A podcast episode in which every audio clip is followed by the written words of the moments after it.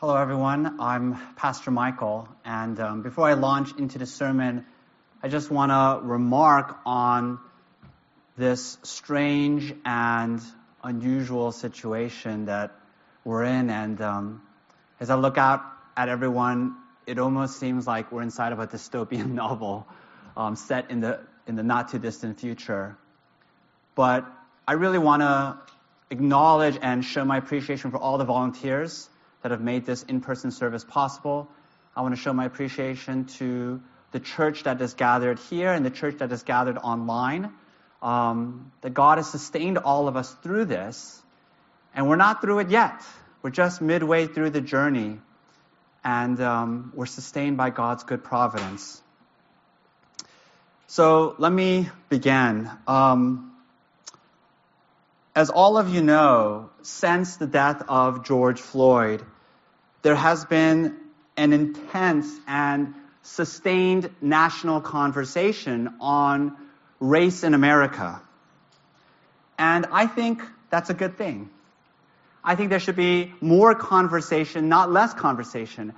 I uh, recently checked that uh, five of the ten best selling books on Amazon are now on race. And I think that's great. I think people should be reading more books on this subject and many subjects.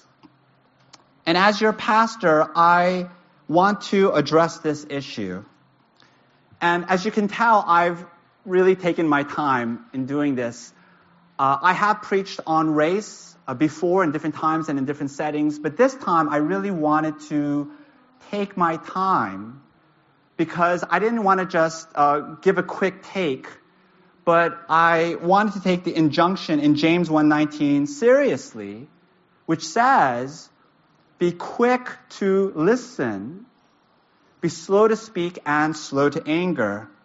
And so I didn't just want to, you know, jump into the fray and get into the mix of things and then possibly add more heat than light. But I really want my words I really want my words to edify and to build up the body of Christ and to encourage your faith. Race is a difficult issue to talk about in America. And it's difficult to preach well on this. Not just because it's controversial. Actually, I, I don't mind controversy. I have a kind of sick attraction to controversy. But because the whole subject matter is so complex. And there's so much debate and, and there's so much, so many layers and nuances to this discussion and there's, and it's so multifaceted. And let me tell you, the literature is so vast and voluminous and I have tried my best to read as much as I can these past four weeks and I've been reading before then as well. But on top of that, this is a very emotional issue for people where almost everything is contested. And so it's very hard to talk about this subject without activating people, without people, you know, reacting and then also immediately lining up into their respective political camps. And so you can understand the challenge of preaching on this because I really want to speak and I want to teach from the Bible. And I really want Scripture to inform and to guide our thinking on this. But I don't want the clumsiness of my words. You know? I don't want my ill informed, ignorant thoughts, and I, I make no pretense that I'm an expert in any of this, to be a stumbling block to you. And some of you are getting a little bit nervous. What is Pastor Michael going to say? But what I'm asking of you today is please listen to me generously. Please give me the benefit of the doubt. Please listen to the major points that I'm trying to make and then not get bogged down on any of the specifics of which I can be wrong and mistaken. Finally, let me say this. This is the first part first sermon in a two sermon series. And so next week, next Sunday, I'm going to preach again on this subject. So I'm going to have two bites at the apple. And the way I want you to think about it is that this is a single unified sermon divided into two parts across two different Sundays so that you really have to listen to both sermons, okay? Both Sundays before you can make any strong conclusions, before you can draw any um, strong uh, judgments. So, with that in mind, let me give you the outline.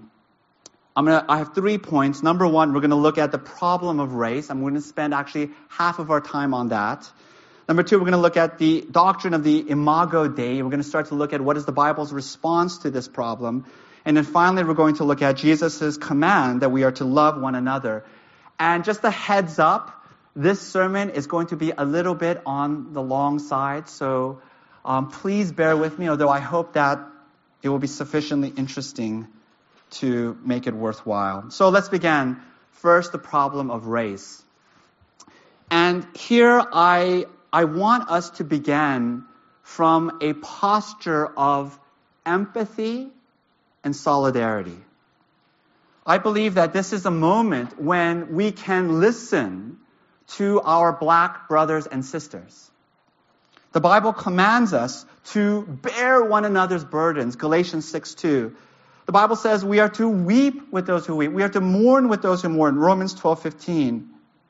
And when we do that, right, when we listen to our brothers and sisters in the black community, what do we hear?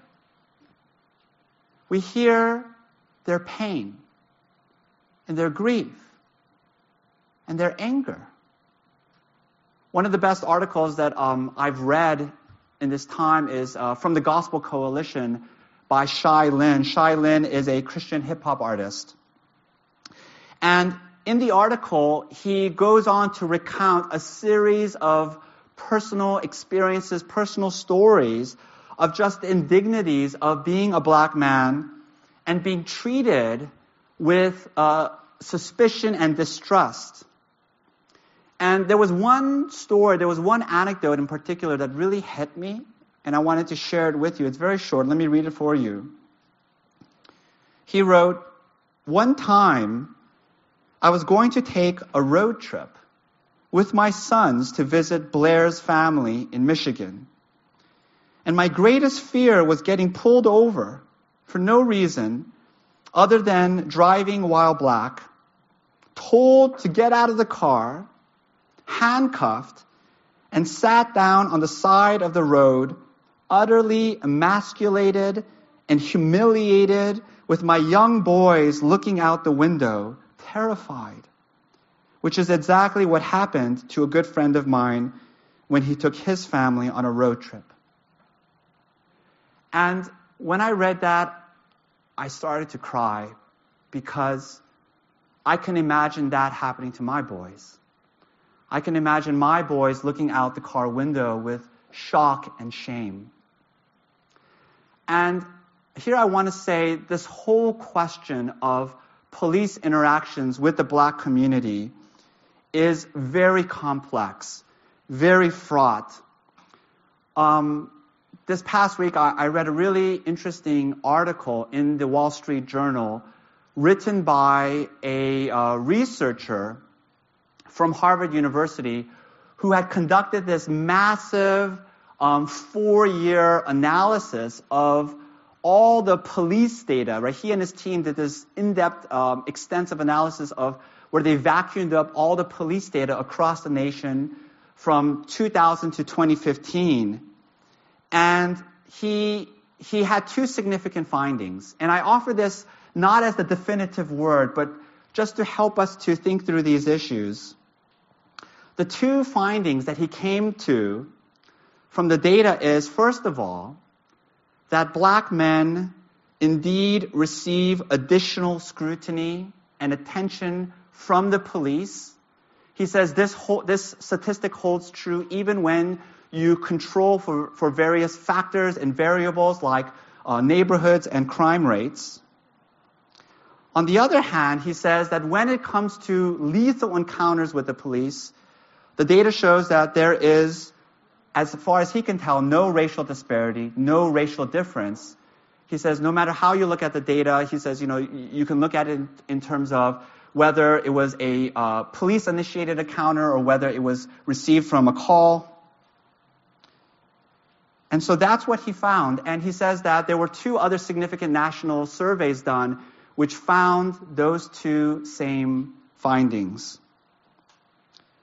Let me focus on the first one.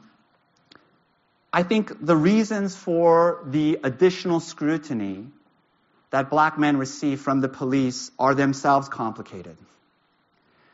And perhaps partially um, that can be explained by poverty. We know that poverty brings you more in contact with the police, which itself is also a tragedy. And partially it may be due to racial bias. How much and to what extent can be debated. Again, the data is unclear. But the point I want to make here is that this is happening not just in law enforcement, but we see similar racial disparities in education, in healthcare, in employment. Even though there has been tremendous racial progress these past several decades, we ought not to forget the enormous sea change of the civil rights legislation in the 1960s so that we don't have strictly legally sanctioned ra- racial discrimination anymore, although by no means is the work completed. There's still much work to be done. But that is something that we can celebrate. So that African Americans now have access to every aspect of society in a way that they did not 50 years ago. But we should also remember that the civil rights movement happened only 50 years ago. And the United States, the history of the United States goes back much longer than that. And so we shouldn't forget the 250 years of slavery. We shouldn't forget the 100 years after that of lynchings and Jim Crow and segregation. And so we shouldn't be surprised at the deep and lasting trauma of those historical events and the wounds of that. And in particular, let me say, the enslavement of black folks is a deep scar in our nation's history. Several years ago, I read a really, you know, powerful and stimulating book called Inhuman Bondage by David Brion Davis. It won the Pulitzer Prize, and it's the history of slavery in the New World. And the author, he begins the book by stating that slavery is as old as humanity. That every civilization that we have ever known has practiced slavery from China to India to the Middle East to Africa and to Latin America. Every human civilization has practiced widespread slavery, but what made the Atlantic slave system, right, what made the Atlantic slave trade, which the United States was part of, so different and so virulent was that it was racialized. You have to understand that before the Atlantic slave system, in the pre modern world, slaves came from basically captives of war or from debtors. And therefore, because basically you were, you were enslaving people who were largely your neighbors or people from neighboring territories, it wasn't racial. But then what happened is that with the advent of the European exploration, European slave traders would go down to Africa so that slavery became this black white thing. And because it became this black white thing, and, and that, by the way, is where we get our concept. It's where this word race, which comes from the Italian word razza, which means, you know, lineage or family, it's where we get this idea of race. And that became the justification. And so these white European traders, they saw the blackness of European, of, I'm sorry, of Africans as inherently inferior and they saw Africans as not really human, as in fact subhuman, without human dignity. And if Africans are basically animals, then you don't really have to respect or honor black families. And so what happened in, in, in the slave trade is that black families, uh, slave families were constantly being split apart. And children would be separated from their mothers at a very young age and then sold in the slave markets. And we know that infant mortality rates among slaves was very high because the conditions were so brutal. The vast majority of children, infants and children, did not survive into adulthood. I want you to think about that for a moment. What the conditions must have been like. We know that in Brazil and in the Caribbean, which, part- which received the vast majority of the Atlantic slave trade, they couldn't sustain their slave populations natively, but they had to constantly bring in this massive influx of new slaves because they were dying out so quickly.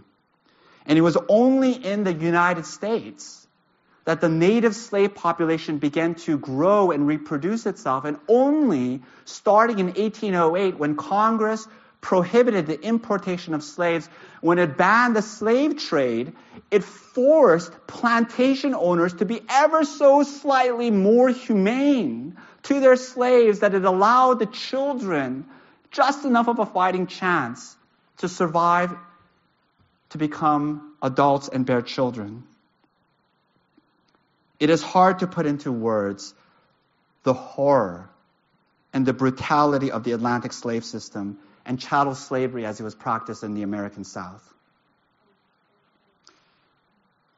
Where does this evil come from? Where does racism come from? And I think it is not enough, it is insufficient to only look at the history of slavery and Jim Crow in the United States and say that's where, that's the explanation, because that doesn't go deep enough. But I believe that the Bible provides a much more satisfying and I think much more profound understanding of racism than what we see in the world. Because the impression that I get is that, you know, there are these racists that are out there. And there are these racists, and you have to identify them, you have to call them out, you have to cancel them and exclude um, and hound them out of the public square, and that will address the problem. But I think the Bible gives a much broader and I think a much more profound theological explanation. And here I want to, uh, to turn your attention to Ephesians chapter 2, verses 11 through 16. And let me just set the passage up for you. In the passage, Paul, I, I just touched my face, I'm trying not to. but um, Paul, it's, old, it's a very bad habit to break, hard habit to break. But in the passage in Ephesians 2, Paul is talking about this long-standing conflict between Jews and between Gentiles. And actually, specifically, he's talking about Greeks. And you have to understand that there was this deep racial animosity between Jews and between Greeks. So let me read the passage for you. Actually, I'm just going to jump down to verse 13. Listen to this. Paul writes, And now, in Christ Jesus, you who were once far off, and he's talking about Greek believers, have been brought near by the blood of Christ. For he himself is our peace, who has made us both one, and has broken down in his flesh the dividing wall of hostility by abolishing the laws of com- the law of commandments and ordinances that he might create in himself one new man in place of the two so making peace and might reconcile us both to God in one body through the cross, thereby killing the hostility.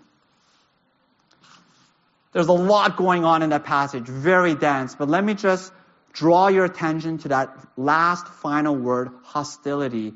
The Greek word there is the word echthros. I love that word because it sounds just like what it means.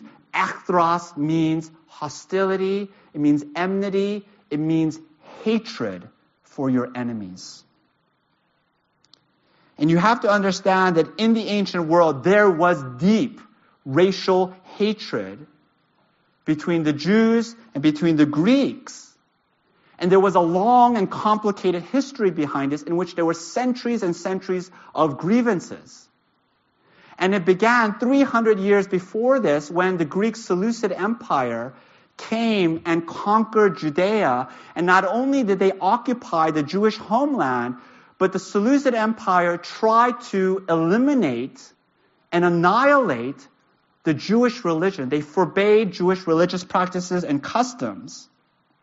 And so it, it, it elicited this strong Jewish counter reaction in which there were revolutions and there were revolts, the most, uh, uh, um, the most successful of which was, was the Maccabees. But it went on and on, war upon war, atrocities committed on both sides. And then even when the Romans, right, who were on the other side of the globe, came in, the hatred never ended. So that all across the eastern Mediterranean, in Roman cities, there were race riots. The most famous of which happened in Alexandria. Alexandria, historians estimate, had about 25% Jewish population, so they were in the minority. And then 75% was mostly Greek and then other ethnicities. And in Alexandria, in the year 38 AD, and then again in the year 40, this massive race riot broke out from this initial small incidents in which businesses were burned, people were dragged from their homes, they were beaten, they were killed, ethnic gangs would battle it out on the streets, and it raged on. The city would burn for months and months without end. Historians estimate that the death toll is somewhere around 25,000 to 50,000 people from these race riots. It's really hard for us to imagine the level of violence of these of this conflict.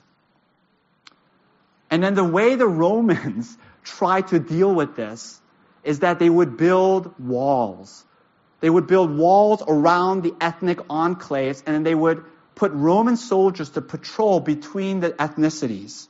So this is what Paul is talking about in verse 14 when he says, Christ has broken down in his flesh the dividing wall of hostility. That's just, that's not just, you know, colorful metaphorical language Paul is talking about. He is talking about literal physical walls that were erected to keep the races separate. And Paul says that Christ, through his death, tore down the walls and he made peace this ancient blood feud that went back centuries and centuries, he made peace between the two people, uniting them into one body, into one new man in Christ. How did Christ do that? You have to look at the next verse, and it's really profound. In verse 15, Paul says, Christ did this by abolishing the law of commandments and ordinances. Now, what does that mean? Well, there's two things going on. There's two aspects.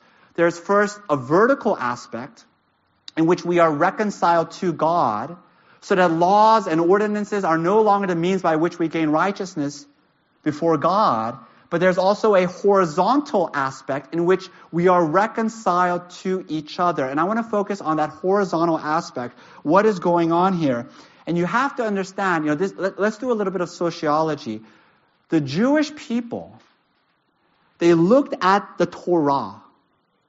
They looked at all of the laws and the ordinances of the Old Testament about, you know, circumcision, keeping Sabbath, keeping the kosher food laws, all of the distinctives that made them a separate people from the Gentile world.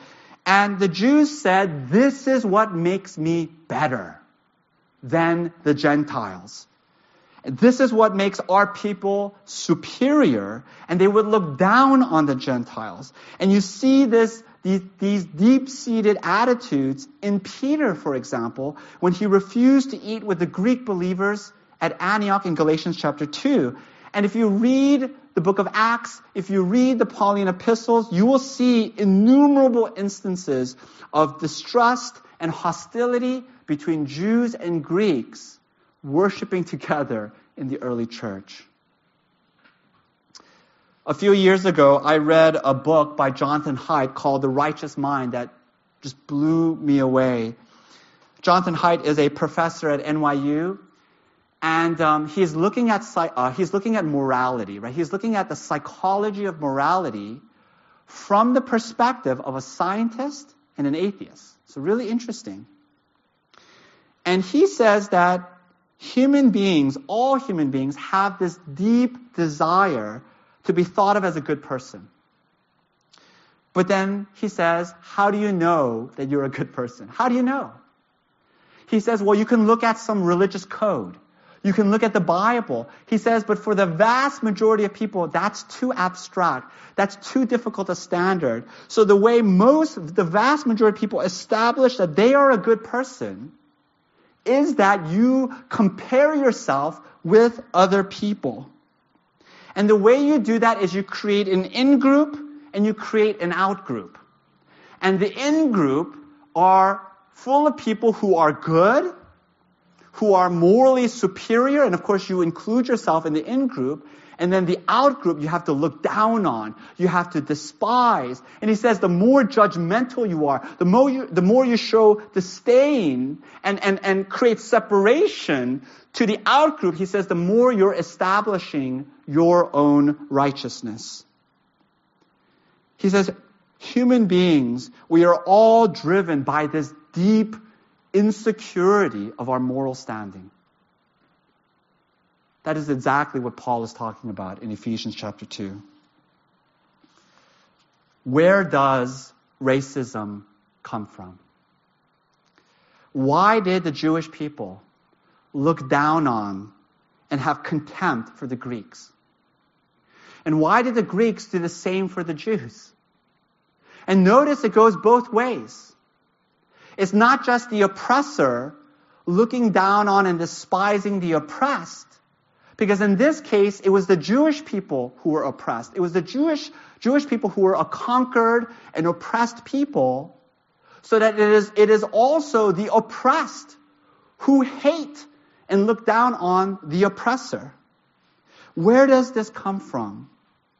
It comes from this universal human desire for self-righteousness.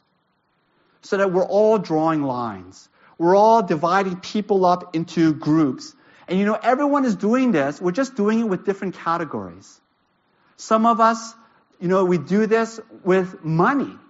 And so the rich look down on the poor. Have you ever seen the movie Parasite? Some of us do this with education. Some of us do this with athletic ability. And some people do this with politics. And actually, Jonathan Haidt says in his book that in our contemporary society, this is now one of the major ways that people establish their own righteousness.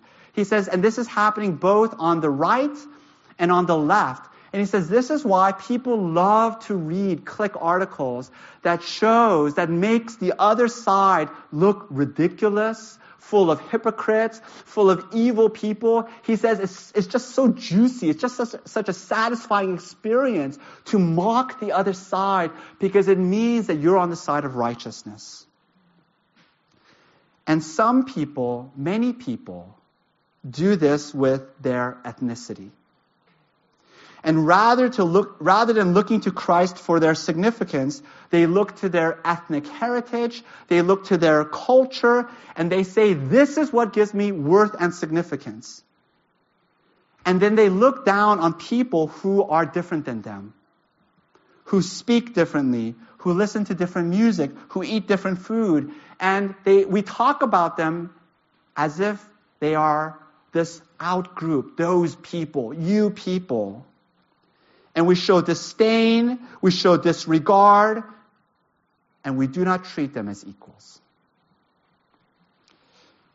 The root of racism, which is the root of all sin, is self justification.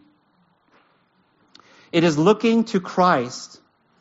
It is, I'm sorry, it is not looking to Christ as your righteousness, but it is looking to some man made thing, some human category. And therefore, when you encounter racism, do it not from a morally superior position.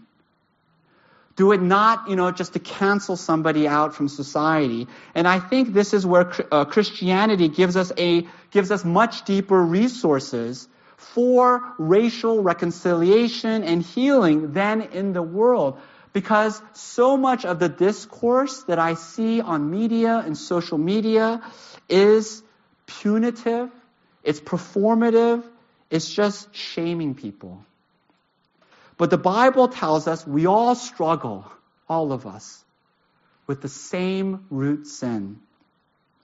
The same evil, vile heart that excludes, that, that mistreats someone on the basis of their skin color lies in us as well. And therefore, if you encounter racism and you treat that person with contempt, if you treat that person as morally inferior to you, don't you see you're committing the same root sin, which is self righteousness, from which racism comes? So we ought to guard our hearts. Even as we denounce racism, even as we fight for racial justice, and the Bible commands us that we must, and we're going to talk about that more in the next sermon, we must do so with humility, with compassion, with our hand ever extended in reconciliation, with the offer of rehabilitation, because no one is beyond the reach of grace. No one. All right, so that's my first point the problem of racism. Sorry, the problem of race. The second uh, point is the doctrine of the Imago Dei. And here I want to look at what does the Bible how does the Bible respond to this problem? And I want this to be just the beginning of a longer conversation. And there are many resources that the Bible gives us to address the problem of racial division. Too many to cover in this sermon. And we're going to look at more, but not all, next week. But I just want us to start with the foundational doctrine of the Imago Dei which means the image of God. And the key text here is Galatians, sorry, Genesis chapter 1, verses 26 to 27. Let me read it for you. Then God said, Let us make man in our image, after our likeness, and let them have dominion over the fish of the sea, and over the birds of the heavens, and over the livestock, and over all the earth, and over every creeping thing that creeps on the earth so God created man in his own image. In the image of God, he created him, male and female, he created them.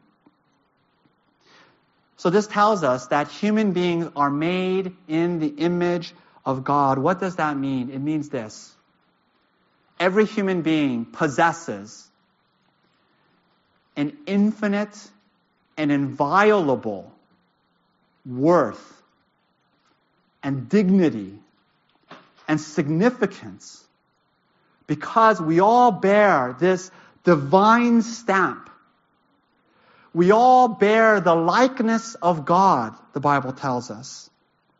And we bear His likeness because we are His children. You have to understand that in the Bible, the language of being made in the image is the language of sonship. We see this clearly in Genesis 5 verse 3 when Adam fathered Seth, the text tells us Adam did so. Um, Adam's son was in his own likeness after his image. That should sound familiar to you, right? It's the same couplet, the same language we see in Genesis chapter 1. Because sons look like their fathers.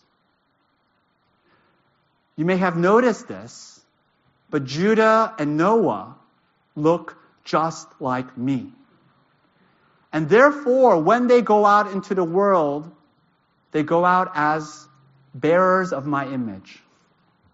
And therefore, let me tell you, if you should mistreat them, if you should speak abusively to them, or even if you should show them disregard, you're not just offending my boys, you're offending me and I'm going to take it personally.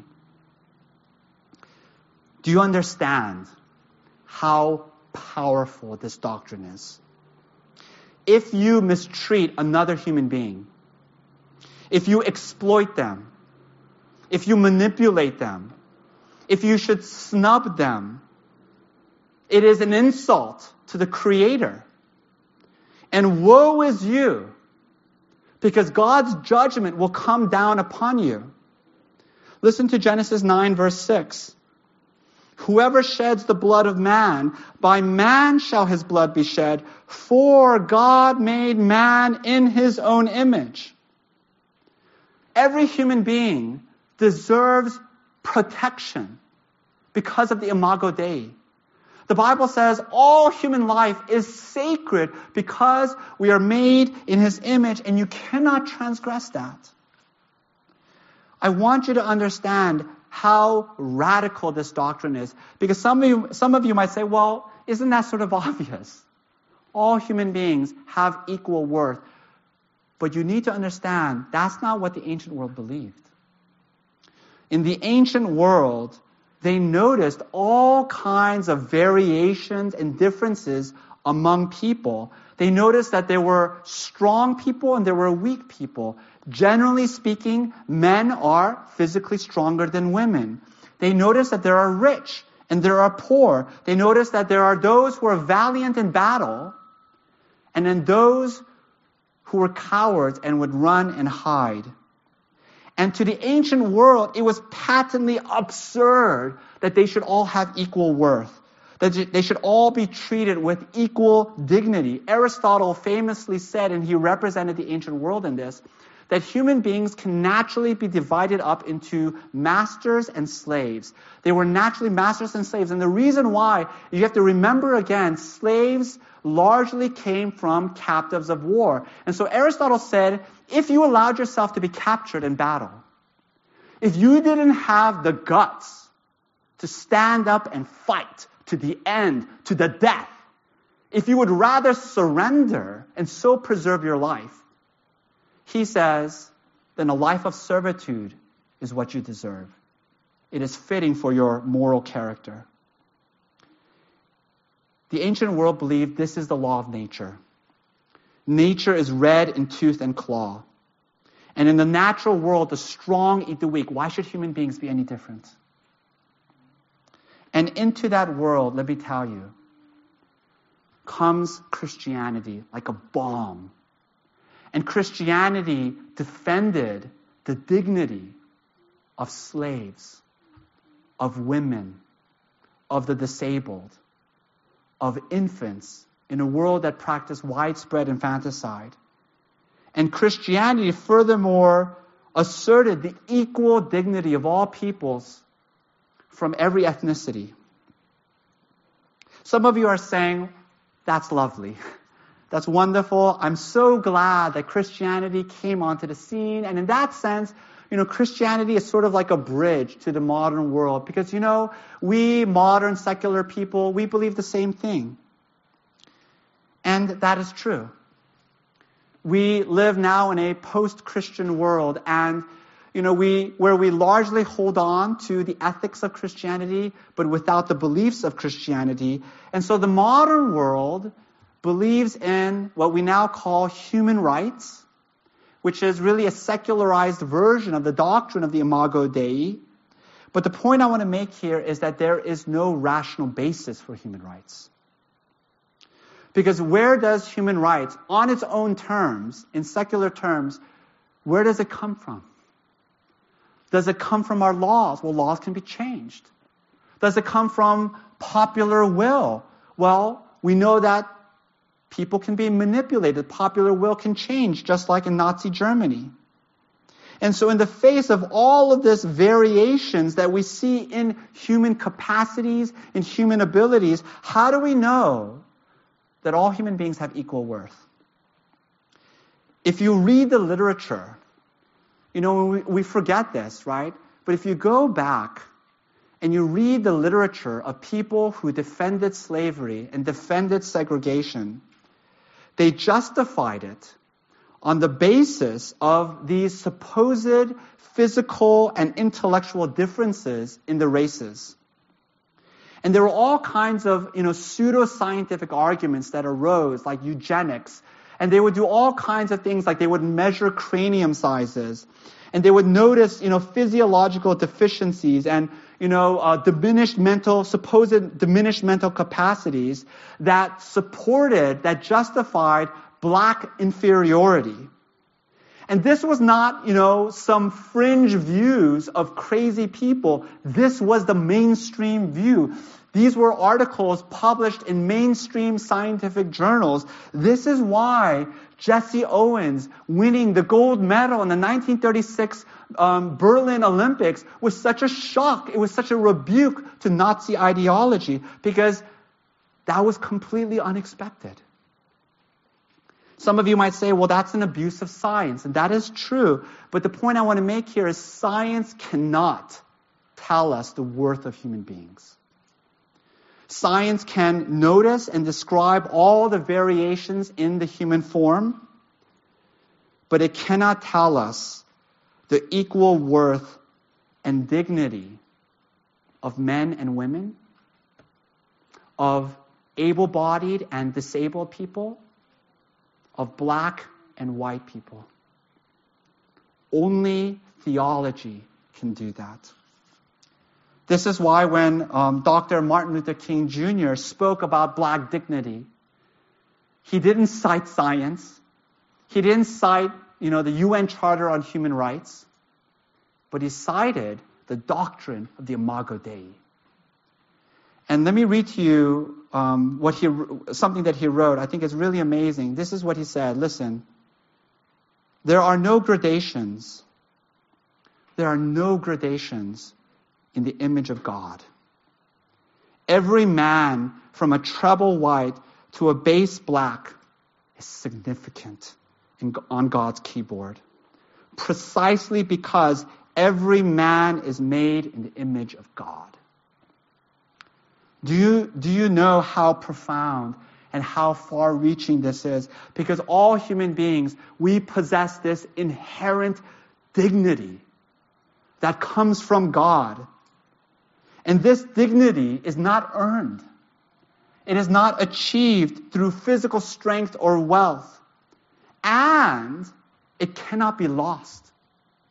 It cannot be lost by being captured in war. It cannot be lost through drug abuse or through incarceration, because all human beings have this inerasable, irreducible, inviolable glory and worth.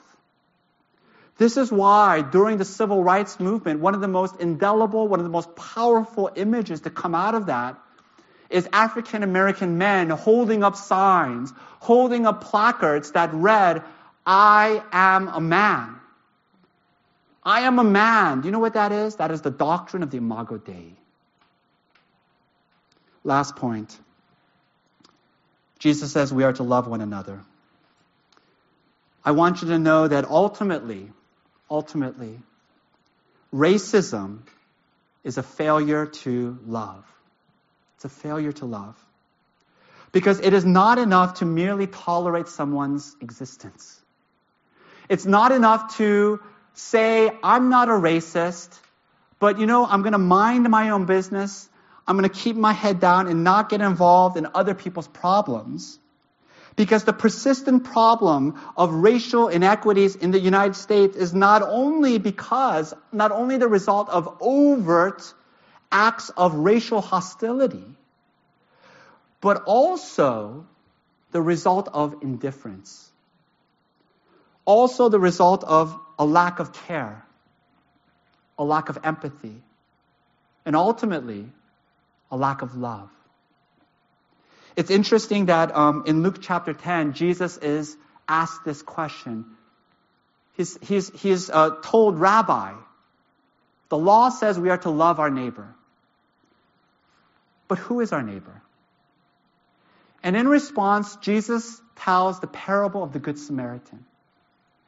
And in that parable, Jesus says that the neighbor is someone from a different ethnic group, a Samaritan. And you have to understand that in the ancient world, Jews and Samaritans, they hated each other. There was deep racial strife and division a long history of that. And so Jesus tells this story where a Samaritan is just going along his day, he's conducting his business, and then he sees a Jew, someone from this hated race. He sees a Jew lying on the side of the road, bleeding and injured. And then the Samaritan stops and he notices and he provides life giving care and aid. Jesus says this is what it means to love your neighbor.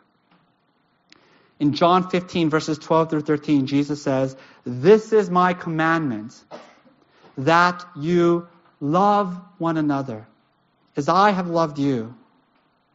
He says, Greater love has no one than this, that someone lay down his life for his friend. You see, love lays down his life for his friend. And I want to close by um, giving you a story. It's an extended story. Several years ago, I was watching um, a documentary on Mark Twain. And uh, I got so excited, right? It was so, it was so good that I reread one of his great classics, which is The Adventures of Huckleberry Finn. And Huckleberry Finn is one of the great masterpieces in American literature. And the reason for that, one of the main reasons, is that Mark Twain in the book, he tackles this very difficult issue of race and the legacy of slavery. And you have to understand that Mark Twain, he was writing just a few decades after the Civil War. And he does it very effectively because he talks about race in a way that is disarming because he tells the story from the perspective of a child. And so the story is of this boy named Huck Finn who runs away from his alcoholic father. And he gets onto this raft and he's going down the Mississippi River. And early on in the, in the journey, he's joined by this runaway slave named Jim. And then the whole book is really this narrative arc of how their relationship between Huck and Jim develops. And there's this moment when they're on the river where Jim begins to speak more freely. And this is how Huck describes it. Listen to this. He was saying how the first thing he would do when he got to a free state, he would go to saving up money and never spend a single cent. And when, he, and when he got enough, he would buy his wife. And then they would both work to buy the two children. And if their master wouldn't sell them, they'd get an abolitionist to go and steal them. Oh, it most froze me to hear such talk. Here was this black man, which I had as good as helped to run away, coming right out flat footed and saying he would steal his children children that belonged to a man I didn't even know, a man that hadn't ever done me no harm. And so you can see right there, right, how scandalized Huck is. Because Huck Finn, he grew up um, in the South, steeped in Southern culture and mores. And so he he believed this very deeply, right? It creates this deep moral dilemma for Huck in the novel because he believes essentially that by helping Jim escape, he's participating basically in the theft of property. Because he had been taught all of his life that is what Jim is. He's property. And then one night, Huck awakens to hear what he describes as moaning and mourning. And Huck realizes that Jim is crying for his family. He's homesick for his family. And he realizes that Jim, he cries often at night. And then Huck says one of the most significant things that has ever been said in American literature. Listen to this. He says, I guess. I guess Jim cares for his family the way white folks does for their'n. It don't seem natural, but I reckon it's so. I reckon it's so. And so you begin to see, right, Huck is gradually, gradually recognizing that Jim is not just a slave. He's a man. He's a father. He's a husband. He's a human being. But throughout the novel, he's tormented by this moral dilemma because he believes that he's committing this terrible sin by helping Jim to escape. And then the story reaches its moral climax when Huck finally decides to write a letter. And in the letter, he's telling Jim's owner where his runaway property could be found. And at first, Huck feels good about this. And he marvels at how close he came to being lost and going to hell. But then he hesitates. And he starts to think about their entire adventure on the river together. All the conversations and laughter and friendship. And then this is what it says I took up the letter and held it in my hand. I was a trembling because I'd got to decide forever betwixt two things and I knowed it. I studied a minute, sort of holding my breath, and then says to myself, all right then, I'll go to hell, and tore it up. When I read that line, I couldn't help but tear up. Because you have to understand that for Huck, that was not just an expression of speech. He really believed that he was doing something wrong and immoral by not turning Jim in. And he really believed that he was going to go to hell for this. And in order to save Jim's life, he says, okay then, I'll go to hell. And he substitutes himself for his friends. And of course, you know, the great irony if you want to do some literary analysis, this is the, the genius of Mark Twain, is that this is the most deeply, profoundly moral thing Huck Finn ever does. And it's one of the great moments in American literature. You know, Mark Twain wasn't a Christian. And actually, at the end of his life, he becomes an atheist. And he hated Christianity. He thought of it as this huge sham religion. But I think it's interesting that the most beautiful thing that he could think of in this world is someone laying down his life for his friend. I believe that in Christianity we have this great resource to heal and to mend this world. Because the gospel tells us that God in Jesus Christ, He laid down His life for us. And on the cross, Jesus didn't just say, okay, I'll go to hell as an expression, but he actually does it. On the cross, he experienced infinite wrath, infinite judgment in our place. And when the power of that enters into your heart, when you look at the cross and you meditate on it, it will give you the strength and the courage to love your neighbor. And who is your neighbor? Your neighbor is any human being who is lying on the side of the road crying out for help. Let me add one final note and then we're done. You know, I really want our church to be a community that stands against racial injustice. I want our church to do this, and, and we're going to talk about this more next week. But I want our church to do this standing at the foot of the cross. And what does the cross tell us? It tells us that we are sinners saved by grace. And if you really believe that, if you truly believe you are a sinner saved only by grace, then that will give you the humility that allows for real dialogue so that we could really listen to each other. Because you know, there are differing viewpoints, there are different life experiences, and we can listen to each other we can have a dialogue with each other.